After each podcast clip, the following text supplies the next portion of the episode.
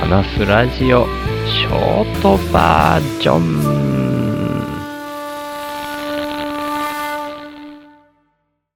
この数日何度かお話ししてますように明日からもう福岡に行きますので毎日配信は今日までかなというところでさあ収録しようって思ってその前におしっこだと思って外でタッションしましたらですね、マータイの獅子が2匹やっぱり来てまして、もう完全に諦めるしかないなって本当に腹を決めましたね。でもまあ一応ロケット花火は3発ぐらいパーンと音を鳴らしましたけど、もう一旦諦めます。帰ってきてどうなってるかっていうところにかけたいと思います。で、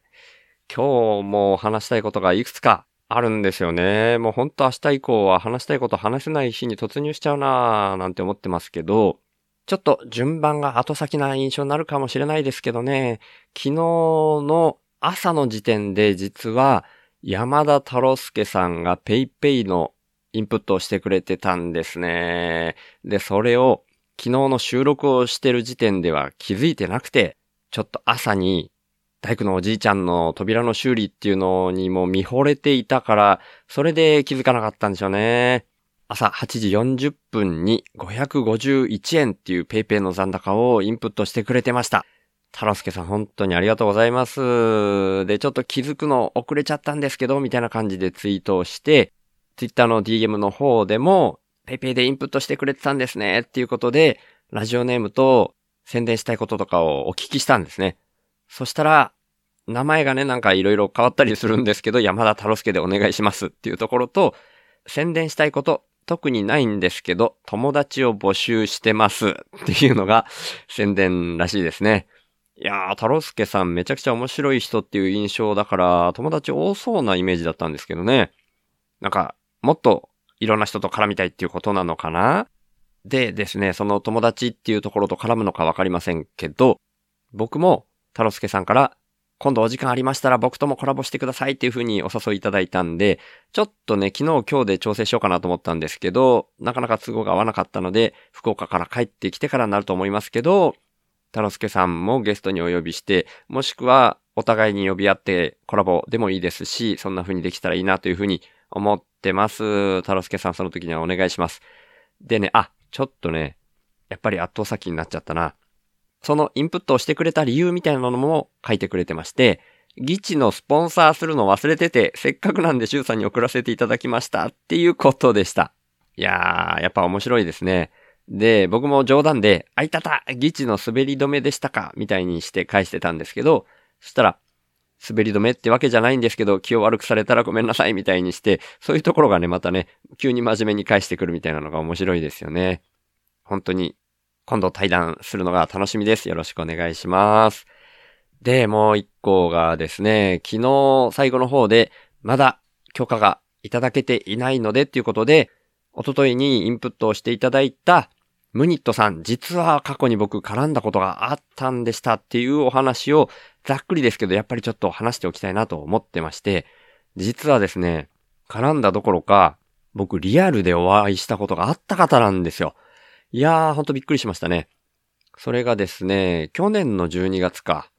去年の12月に、僕はミンラボのリアルオフ会っていうのが東京で開かれた時に、運営側として参加したっていう話をね、過去回で話したことあるんですよ。今はちょっと非公開にしてる部分だとは思うんですけど、それでね、そのミンラボのオフ会で、実はお話しした方だったんですね。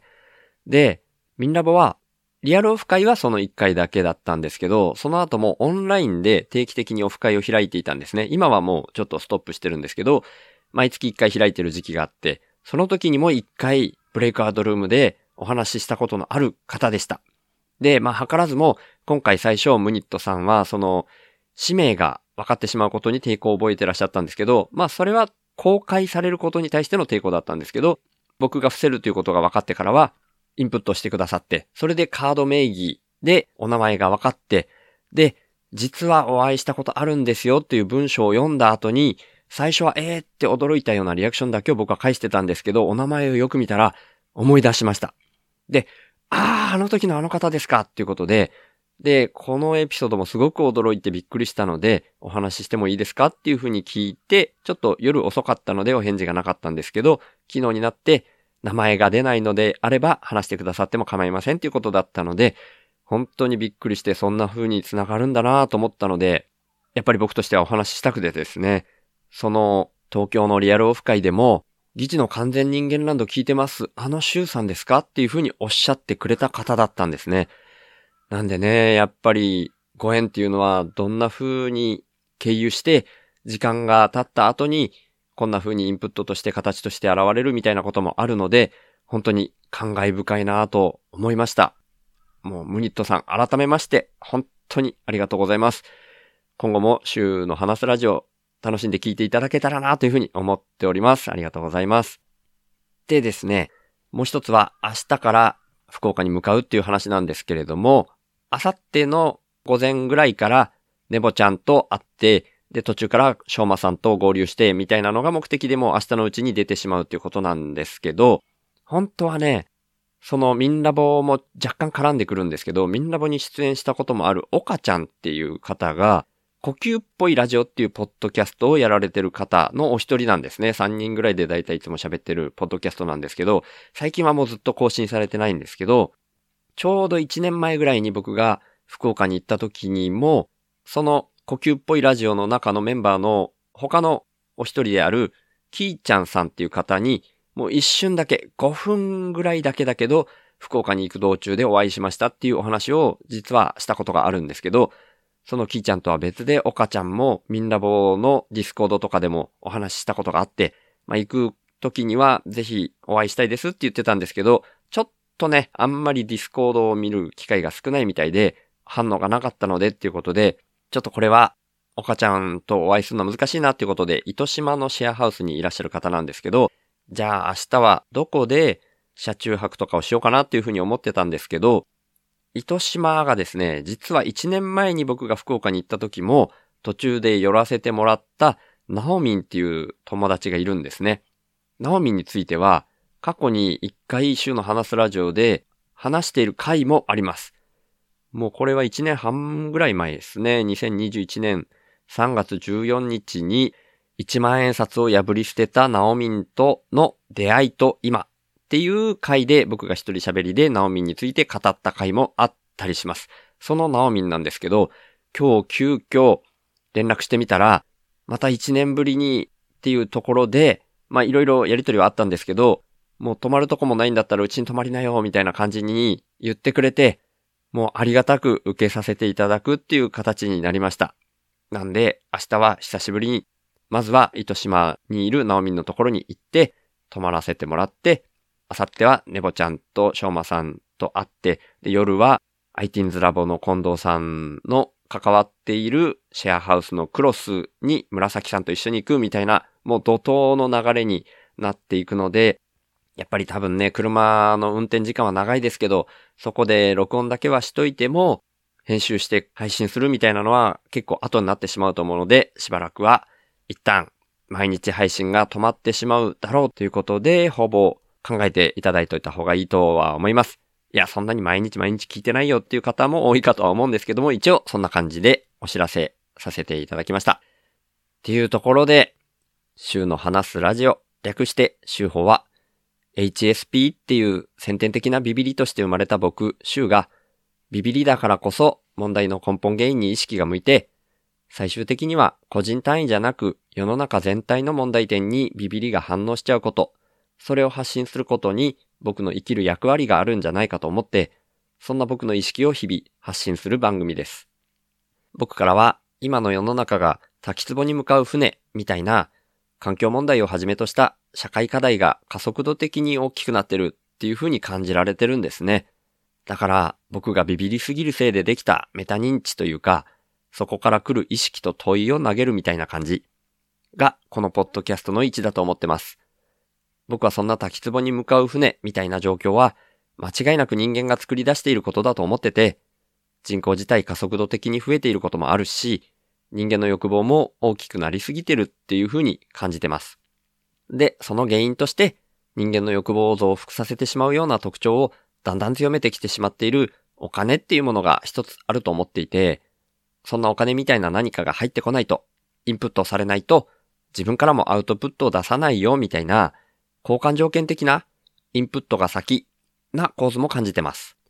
だとしたら、アウトプットが先な構図に逆転させることで、滝壺に向かうスピードが緩和されるんじゃないかなって思ってます。で、そんなアウトプットが先っていうイメージなんですけど、生きていくために最低限のことで満足するみたいなのも大事だと思っていて、だから僕はこの手放すをテーマにしてるんですけど、僕は幸せっていうものは相対的なものでしかないっていうふうにも考えてて、人との比較って意味じゃなくて、自分個人の単位で見たときに、沈んだ状態からちょっとマシになって浮かび上がってくる。そんな風に幸せってのは、心の状態が相対的に変わった時に感じられるって意味なんですね。それだったら、どこのどの位置にいても変わらないんじゃないかなって僕は思ってるんですけど、だから原始人であっても、超貧困国の人であっても全く変わんなくて、お金がないと幸せにならないとか、そんなことは全くないし、最低限生き延びられるっていうところで満足する人が増えれば、余剰も出やすい。で、その余剰分は、お裾分けみたいな形で回していける、みたいなのが、僕のアウトプットが先のイメージです。そのために自分自身の才能みたいなものを無条件にアウトプットとして先に出す、みたいな動きが大事だと僕は思ってるので、こんなビビりの僕に一番向いたこととして、この意識をポッドキャストで発信してるんですね。だから今年に入ってからは、いわゆる雇われをやめて、現金収入がないっていうような状況で、勝手に一人で空気質的にアウトプットが先な動きを始めてるつもりなんですけど、まあ世の中っていうのはそんな簡単に変わるもんじゃないので、僕の貯蓄が尽きるのが早いか、そんなアウトプットが先な循環の社会が来るのが早いか、みたいな状況になってますけど、そんな僕が最低限の資質で暮らしながら、アウトプットが先なこの動きを続けるために、週報インプッターっていう名前で、スポンサーの権利の販売を始めました。1ヶ月に100円以上の定期購入の形式ですけど、週報インプッターになってくれた方は、初回は週報内で僕が宣伝させていただいた上で、公式サイト内に掲載します。加えて、1ヶ月に数回程度ですが、番組の最後にラジオネームの読み上げをさせていただきます。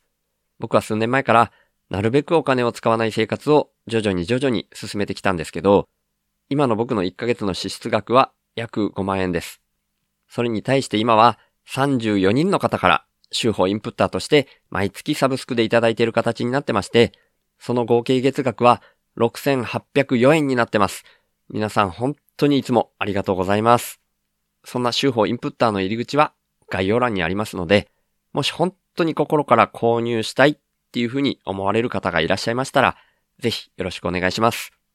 ただ、僕としては、そんなアウトプットが先で循環する社会が来ることの方が大事だと思ってますので、これももしよかったら、週の話すラジオを SNS 等で投稿とか拡散とか、あとはポッドキャストで喋ったりとか、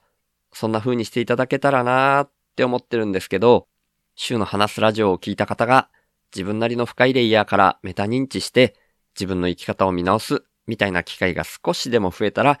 僕にとってそれが一番嬉しいです。この番組は、富士山、大輝くん、しょうまさん、いざさん、もーちゃん、みそさん、あさぎりさん、のりだーくん、バナナさん、たけるさん、もぐたん、つかのまさん、あいちゃん、てきりゅうざんさん、はっしーのさん、くっくらかずみーさん、とうとちゃん、月のせらびさん、なっちさん、あいりちゃん、いっしゅうくん、ひろろさん、みたらしさん、あじゅさん、前良さん、本田兄弟紹介さん、ひなわ銃男子翔平さん、二郎さん、中ちゃん、サボテン妻のちょっと耳貸しての三人さん、ちっぺさん、みかさん、たまちゃん、紫さん、れいこさん、ともきさん、かせおちゃん、謎の工学インプッターさん、しおすさん、メリーちゃん、たけちくさん、周南の伝送さん、あーたん、ずしさん、けいさん、多分匿名希望さん、イランクーさん、ケイくん、青柳高也さん、ネボちゃん、ムニットさん、山田太郎介さんのインプットアドでお送りしました。そして、週の話すラジオをいつも聞いてくださってる方、今日初めて来てくださった方、本当に感謝してます。ありがとうございます。ではまた。